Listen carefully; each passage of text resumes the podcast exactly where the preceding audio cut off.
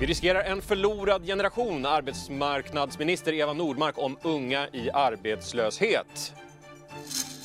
Därför borde det vara fritt fram att resa både i Sverige och Europa. Ledarstick i studion idag. Och så blir det Fredagspanelen med Joakim Bornold och Frida Bratt. Välkommen till Ekonomistudion idag, fredag den vad har vi? 15 mars. Eh, mig Andreas Johansson. Vi ska börja med att kasta oss ut i Marknadsstudion till Nike med Kives. Nike, hur mår börsen idag? Ja, eh, börsen eh, här i Sverige och i Europa mådde till en början bra men har nu tappat fart under eftermiddagen.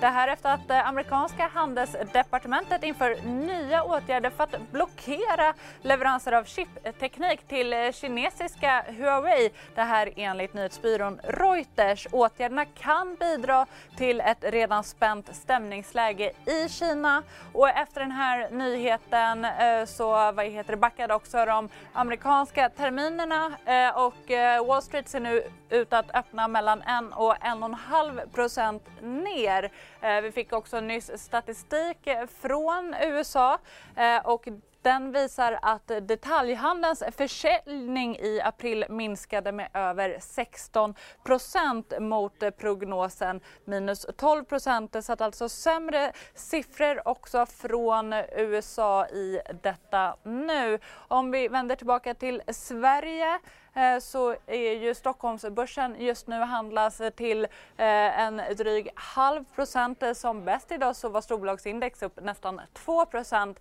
Så att det är en tydlig avmattning nu på eftermiddagen även om det fortfarande handlas i positivt territorium. Om vi tittar närmare på enskilda bolag så går Sandvik bäst. Sandvik upp nästan 3 procent. Boliden upp 2 procent. Gruvbolag överlag i Europa idag går väldigt bra. I botten så så hittar vi SSAB, Getinge och Securitas. Och vi får se hur, hur den här handelsveckan avslutas. Det har ju varit lite olika från dag till dag. Tack för det Nike. Och du, eh, det är faktiskt maj och inte mars, tro det eller ej. Om man tittar på vädret så känns det i alla fall som vinter. Unga drabbas extra hårt av arbetslöshet i kölvattnet av coronakrisen och vi riskerar en förlorad generation. Arbetsmarknadsminister Eva Nordmark var med oss i Ekonomistudion och jag började med att fråga henne hur allvarligt läget egentligen är. Vi har ett väldigt allvarligt läge på svensk arbetsmarknad. Vi har rekordvarsel som vi har sett sedan coronapandemin började påverka svensk arbetsmarknad och vi har också sett rekord när det gäller hur många som har skrivit in sig på Arbetsförmedlingen. Så det är ett mycket allvarligt läge på svensk arbetsmarknad. Idag har vi pratat om unga och ungas arbetslöshet är ju ofta den som, det är ofta unga som drabbas eh, först i den här typen av kriser. Men å andra sidan brukar det ofta vara unga också som har de kortare arbetslöshetsperioderna. Regeringen satsar 180 miljoner kronor för att kommunerna ska kunna erbjuda sommarjobb men bara 11 miljoner kronor har kommunerna ansökt om. Vad, vad beror det här på tror du? Ja, men ansökan har bara varit eh, möjlig att göra ungefär två veckor så att eh, jag har ju goda förhoppningar om att alla de här resurserna, de 180 miljonerna, ska användas av kommunerna. Fullt eh, ut om resurserna används kommer det handla om 20 000 sommarjobb och vi vet hur viktigt det här är. att få den första raden på sitt CV. Ni vill att kommunerna ska vara kreativa. Hur, hur, hur, ska, hur vill ni att eh, kommunerna ska tänka kring de här sommarjobben? Ja, det vi har sett som eh, skapar problem det är ju att eh, i vanliga fall så är det många som sommarjobbar till exempel inom äldreomsorgen. Men nu på grund av risken för smittspridning så behöver man tänka nytt och tänka om. Eh, så att de här jobben kommer ju inte att kunna utföras på samma sätt som tidigare. Men vi ser nu eh, många kommuner som eh, bland annat istället ser till att unga människor kan arrangera coronasäkrade sommarlovsaktiviteter för unga, barn. Eh, vi ser att man satsar på till exempel klottersanering och andra viktiga sommarjobb som, som också gynnar det lokala samhället. Så jag ser framför mig nu att allt fler kommer att ansöka om de här pengarna. Förutom de här 180 miljoner kronorna, vilken typ av andra insatser satsar ni på för att hjälpa arbetslösa unga i den här krisen? det vi har gjort nu är att vi har tillfört eh, pengar till Arbetsförmedlingen och till eh, möjligheten att göra olika typer av insatser. Och här ska jag säga att är det också väldigt viktigt att eh, både näringslivet, eh, politiken eh, och det offentliga samarbetar på ett smart sätt. Det finns många lediga jobb att söka. Det har varit en diskussion nu senast om de gröna näringarna till exempel, vilket ju passar utmärkt för många unga människor förstås. Eh, så det finns många lediga jobb att söka. Arbetsförmedlingen har en sajt som heter Jobb just nu där eh, arbetsgivare då kan anmäla jobb där det finns ett akut behov och där om man just har blivit arbetslös kan kan gå in och eh, hitta ett arbete väldigt snabbt. Så vi behöver vara snabba på att matcha till de jobb som faktiskt är lediga och finns idag. Men vi behöver också se till att människor fyller på med ny kunskap utbildar sig och tar chansen att rusta sig eh, inför den uppgång som kommer i ekonomin. Så eh, positivt till att se att allt fler eh, utbildar sig också under den här krisen. Ja, precis. Det är någonting som man märker att många söker sig just till utbildningar i, i en sån här situation. Eh, räcker högskoleplatserna till eller borde man göra någonting ytterligare där för att se till att fler kan fortsätta utbilda sig? Vi är ju beredda att vidta fler åtgärder. Det som min kollega Matilda Ernkrans eh, har presenterat idag det är ju att det fortsatt är möjligt till exempel att söka sig till en hel del högskoleutbildningar under sommaren. Eh, så vi har tillfört enormt mycket resurser under den här senaste tiden och det finns lediga utbildningsplatser här och nu. Men vi vet ju inte heller exakt hur lång den här eh, krisen kommer att vara, hur länge pandemin verkar. Och vi är såklart beredda att vidta fler åtgärder eh, framöver. Men det viktiga här och nu det är att se till att man söker sig till de lediga jobb som finns, eh, till de utbildningsmöjligheter som finns. Och det som är väldigt positivt att se måste jag säga, det är att många också söker sig till de utbildningar där vi vet att det kommer att saknas eh, arbetskraft framöver. Många inom vårdutbildning till exempel, men också inom teknik. Jobb just nu är en sak, hopp om framtiden är lika viktigt även på längre sikt. Riskerar vi att få en förlorad generation? Det är därför det är så viktigt att vi nu samverkar och att vi krokar arm i att se till att unga människor inte blir passiva. Jag tror att det är det absolut farligaste. Och det är därför vi idag också har pratat om ett särskilt fokus på de unga människor som varken studerar eller arbetar. Och här behöver vi göra en hel del insatser. Det är både arbetsmarknadspolitik och utbildningspolitik, men här vet vi också hur viktigt den lokala samverkan är. Kommunerna har här en väldigt viktig roll, eh, liksom lokalt näringsliv och ideell och idéburen sektor.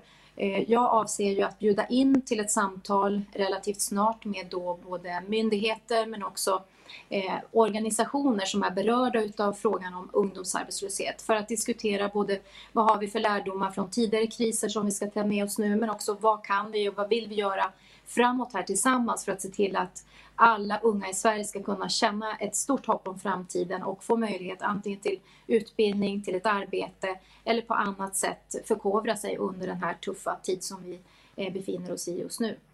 Vi såg ju arbetslöshet, i, stor arbetslöshet både efter 20, krisen 2008 och 90-talskrisen inte minst. Du tangerade detta i ditt svar alldeles nyss, men, men vad tar ni med er för erfarenheter från tidigare kriser? Jag var själv eh, ung i Norrbotten på 90-talet och har själv eh, också upplevt hur det är att vara arbetslös. Och eh, en sak som jag tycker är viktig det är också att fundera på hur vi använder studiemotiverande insatser. Det gjorde vi väldigt mycket på 90-talet. Det tror jag är en sån här sak som, som vi ska ta med oss. Vi vet att unga människor behöver utbildning. Jag brukar säga att gymnasieutbildning, att ha fullgjort den, det är själva inträdesbiljetten till arbetslivet. Men det är klart att ju mer välutbildad du är eller desto mer specialiserad du är inom ett område, desto större är ju dina möjligheter eh, att ha ett, ett arbetsliv där du är fast förankrad och har möjlighet att utvecklas också. Så att, Eh, jag tror att vi ska ta med oss en rad olika erfarenheter, både från 90-talskrisen och från finanskrisen. Och sen måste vi såklart göra det i en modern tappning.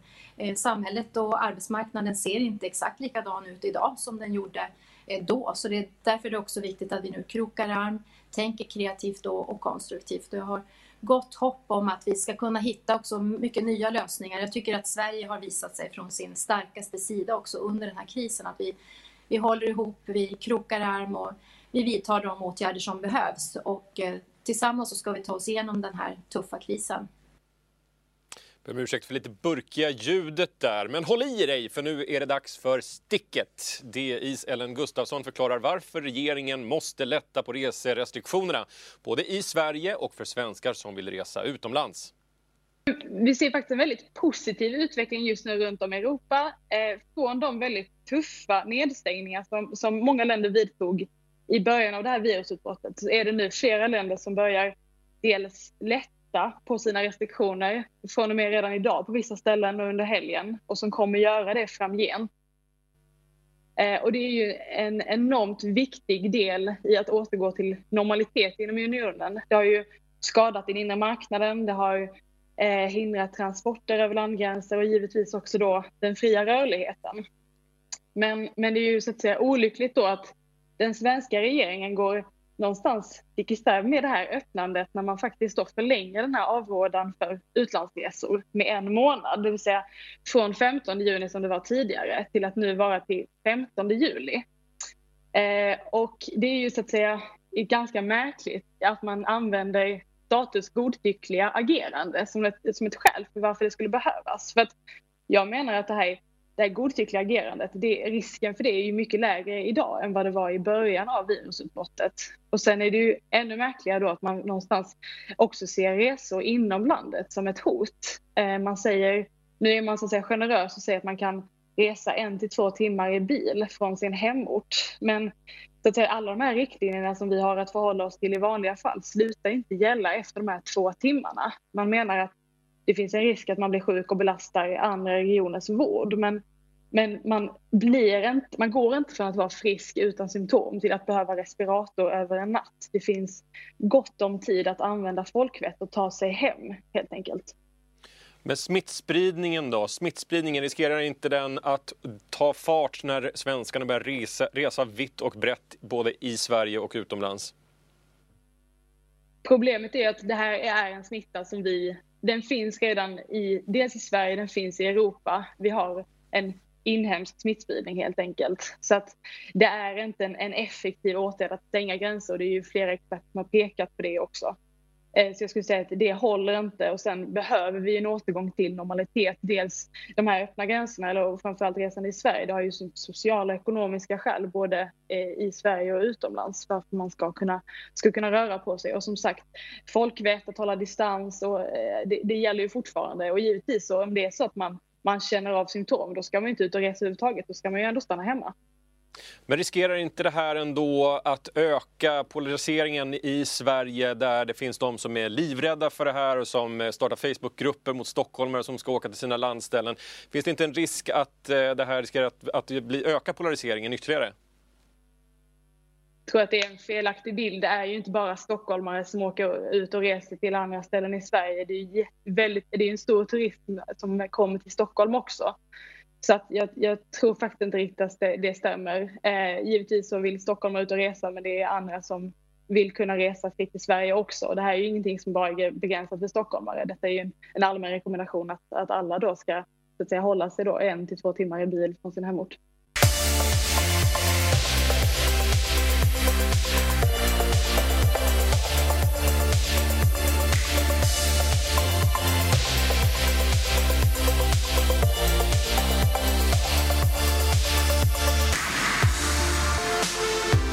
Det är fredag och helgen närmar sig med stormsteg. I Ekonomistudion så är vi traditionsenliga och därför är det fredagspanel. Idag med Joakim Bornold, sparekonom på Söderberg och Partners och Frida Bratt, sparekonom på Nordnet. Välkomna ska ni vara till Ekonomistudion. Jag börjar med att fråga dig Frida, hur har du pimpat ditt hemmakontor? Ja, hemmakontor, jag sitter ju i New York som ni ser. Uh, nej, jag, eh, jag hade faktiskt, fram tills inte för så länge sedan, så hade jag en jättetrött gammal krukväxt och en AIK-tröja uppsatt på väggen och det fick jag lite kommentarer på. Så då tog jag väl lite inspiration då från Jocke kanske när jag eh, pimpade med den här snygga bakgrunden. Ja, för Jocke, vad, vad, har du för bild där bakom dig? Vad är det för stad vi ser? Nej, det, är, det är ju Degerfors, det är bruket hemma. Nej, det är New York förstås. Det är New York, för, det är New York förstås. Och, och, till New York tar det ju längre tid än två timmar att resa. Två timmars regeln som Stefan Löfven lanserade igår.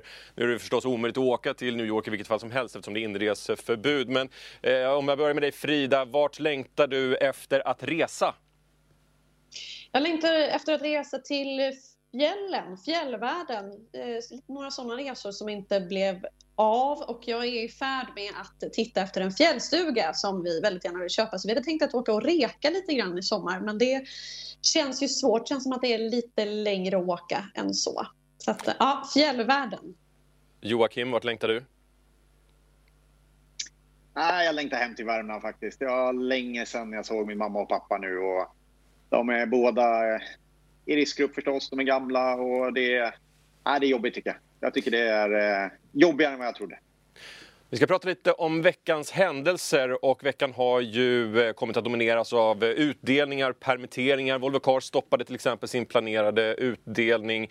Frida, eh, från ett sparekonomperspektiv kanske, rätt eller fel att stoppa utdelningarna? Men jag tycker att det är rimligt att eh, stoppa utdelningen om det är så att man samtidigt tar emot pengar från staten. Det är rätt svårt att förklara för skattebetalarna att man befinner sig i så pass stor ekonomisk knipa så att man ska få ta del av stöd och samtidigt dela ut pengar. Men det som jag värjer mig mot i den här debatten, den här hetsjakten lite grann faktiskt på utdelningar, det är ju bilden av vilka aktieägarna är och vad utdelningar är. Jag tycker att det verkar som att många politiker blandar ihop vad utdelning och bonus är för det första och sen att det finns en bild av då att aktieägare är typ Wallenbergare och inte som det egentligen ser ut av väldigt, väldigt många eh, vanliga pensionssparare, AP-fonder. Så det här har ju också eh, betydelse för våra pensioner. Men då gäller det alltså, eh, tycker jag då, främst bolag som inte tar emot statligt stöd. Joakim, vad tycker du? Håller du med? Nej, men absolut. Man kan inte ta socialbidrag med ena handen och sen välja att dela ut det med den andra. Eh, till aktieägarna. Det är ohållbart. Så då, det, den dörren är för mig helt stängd. Ehm, sen har vi fyra banker också som eh, naturligtvis borde vara restriktiva i det här läget när det är så pass osäkert. Ehm, tittar man däremot på övriga, ja, det är väldigt olika hur det ser ut. Ehm, för vissa kanske det är fullt möjligt att dela ut pengar men alla bör vara försiktiga tycker jag i det här läget och, och ta sitt ansvar. Vi har sett ganska oroliga börser i veckan och det finns också en, en oro för att coronaviruset ska komma i en, i en, slags andra våg. Har vi sett, ett, eh, har vi sett botten på, på, på börsen eller är det nu det stora raset kommer, Frida? Jag tror att vi kanske såg börsen där den 23 mars men därmed inte sagt att vi har hittat någon slags eh, botten att stå på från de här nivåerna. Alltså den reala ekonomin är ju nere i någon slags eh, marianergrav samtidigt som börsen har stigit. Nu har vi sett de senaste dagarna att det här positiva tolkningsföreträdet kanske är på väg att försvinna då lite grann. Eh, jag tror definitivt att det finns en fallhöjd och en resa nedåt när man på marknaden också inser att det här är inte bara som att trycka på en knapp. Vi ser hur ekonomier öppnas upp men att efterfrågan då ska ta fart eh, och vi ska vara tillbaka på samma nivåer som innan när vi har 36 miljoner arbetslösa, nya arbetslösa i USA. Alla de kommer inte gå tillbaka till sitt jobb och de har inte heller samma eh, samma sociala stöd i USA. Så det, det, är ju helt enkelt personer som inte kommer kunna konsumera. Eh, vi kommer inte kunna gå tillbaka till samma aktivitet i ekonomin som börsen nu räknar med, tror jag. Och när det, när det sakta då eh, faller in i medvetandet lite mer så tror jag tyvärr att det finns eh, lite fallhöjd för börsen har sprungit väldigt snabbt nu. Joakim, törs du säga om börsens framtid? Ja, börsens framtid, den ser ljus ut. Frågan är bara hur lång tid det tar. Eh, eh, nej, men det är helt klart. Jag håller med här. Det är klart att, och det är ju många med oss som gör det. Det känns ansträngt. Eh, den här uppgången gick väldigt fort. Eh, vi får se vart det tar vägen, men skulle jag gissa så tror jag vi, vi kommer få se en ganska rejäl nedgång till innan, innan, innan det vänder. Men eh, eh, nej, det, det, det känns lite svajigt. Det, vintern kom tillbaka i stora delar av landet här i maj. Det har snöat och i Ekonomistudion har vi målat upp mörka moln här i veckan. Om eh, ni eh, tittar i framtiden och ser era värsta mardrömmar, Frida, jag börjar med dig. Jag tycker det som, är, det som oroar mig är ju vilka spridningseffekter allt som händer nu egentligen får på längre sikt. Därför att det, när någonting sånt här händer, men då är det absolut nödvändigt att sätta in stora åtgärder från centralbanker och från regeringar. Det finns ju inte tid att utvärdera vad kommer det här eh, innebära på lång sikt. Exempelvis, vad innebär det för statsfinansiella utmaningar hos länder som redan nu egentligen sitter i ett svårt ekonomiskt läge men måste ut med stora stimulanser? Vad innebär det här för sämjan inom EMU, inom EU? Alltså det finns en massa sådana frågor. Eh, vad, vad, innebär det här för kreditförluster och förlängningen då banksystemet och vilka spridningseffekter ser vi där? Alltså om man ska vara riktigt pessimistisk så finns det ju väldigt många farhågor där i de här spridningseffekterna där vi inte vet svaret. Vi vet inte vilka effekter de här eh, stimulanserna kommer att få. Men därmed inte sagt att det är fel. Men man har inte hunnit utvärdera helt enkelt. Joakim, dina värsta mardrömmar? Nej, men det är ju...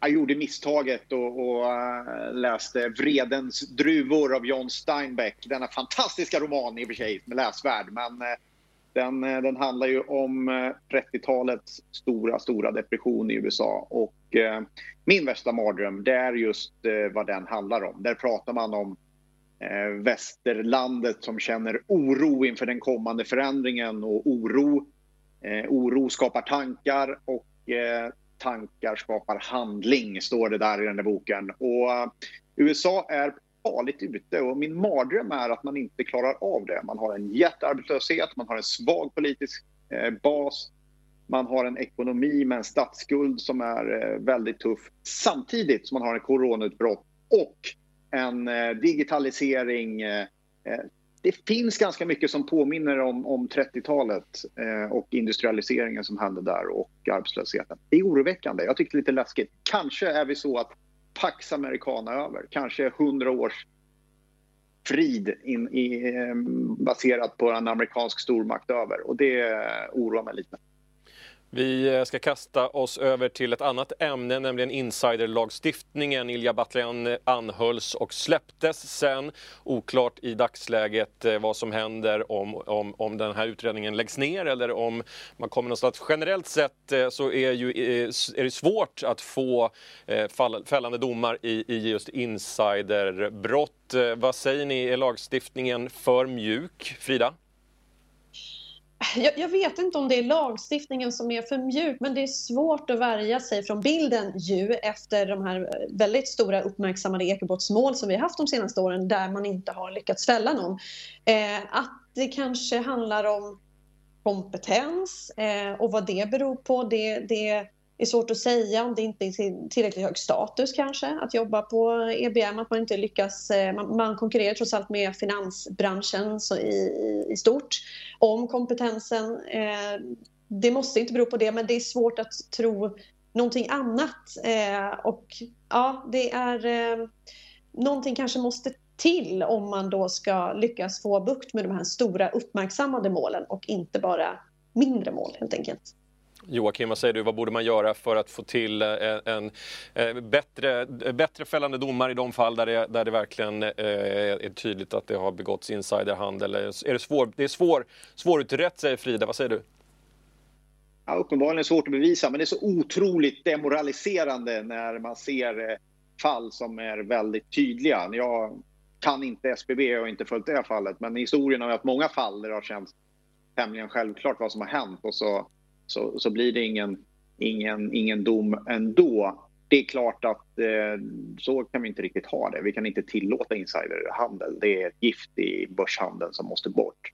Eh, men det kanske inte är starkare eller, eller högre straffskala som krävs utan en bredare straffskala. Vi kanske behöver ha fler verktyg. Ska man kunna göra så helt enkelt att man eh, kan stänga av människor från aktiehandeln eller kan vi göra fler den typen av saker, den typen av verktyg som amerikanska myndigheter har. Eh, jag vet inte. Eh, jag tror man ska se mer på det, bredden, möjligheten att eh, eh straffa den här typen av beteenden på fler sätt än bara böter och fängelse. Vi ska runda av den här sändningen på ett eh, lite mjukare sätt. Jag tänkte faktiskt ställa er på lite prov. Vi har ett nytt segment här i Ekonomistudions fredagspanel som heter Gissa myntet. Så nu ska ni få kika här på ett ett, eh, ett, ett mynt eller en sedel. Och då undrar jag, ni får säga till när ni, när ni ser och kan identifiera vilken valör den här sedeln har. Och för våra poddlyssnare så ska jag berätta att vi ser Greta Garbo och vi ser en, en filmremsla. Vad, vad säger ni Frida? 200 spänn. Förlåt, säg igen Joakim. Ja, jag, jag, säger, jag säger 500. 200 spänn! Ja, Frida? Jag är jätteosäker. Jag säger 500, men jag är otroligt osäker måste jag säga. 200 från Joakim och 500 från Frida. Får jag fråga er, hur mycket kontanter har ni i plånboken just nu? Jag, jag har ingenting och jag har aldrig kontanter. Så det här var en jättesvår fråga. Det var verkligen, man blev satt på plats där. Ingen aning. Jag, jag, har inte ens sett den här scenen om man ska vara ärlig. Nej, vi ska faktiskt få se. Vi ska få facit här nu. Eh, det var en 100 kronors sedel. Oh. Så det var ja. tyvärr dubbelfel. Men eh, vi ska ja, avsluta. Ju... Men jag var närmast. Ja, det, ja det, du var närmast, det, det, det är helt rätt. Men, men, eh, Frida var modigast, kan man säga. Eh, ja. Inga vinnare här i Ekonomistudion idag. Fa famlade i ett mörker, får man, får man säga. Ja, det är svårt. Det är svårt. Vi ska avsluta och då brukar vi alltid göra det med att ställa frågan vad handlar du i helgen? Frida, vad köper du? Jag köper, jag ska i alla fall åka och titta på i en trädgårdsaffär. Ska pimpa trädgården. Det är ju sånt man gör när man inte kan resa så långt. Så att vi har, kommer att ha en väldigt fin trädgård sommaren 2020. Joakim? Jag ska köpa en grävmaskin. Eh, fast en, en Lego-grävmaskin. Jag har blivit helt besatt eh, av att bygga Lego. Jag har inte gjort det på 25 år. Sen under den här coronagrejen har jag börjat. Att, eh, det har spårat ur fullständigt pimpade trädgårdar och eh, urspårade legobyggen alltså.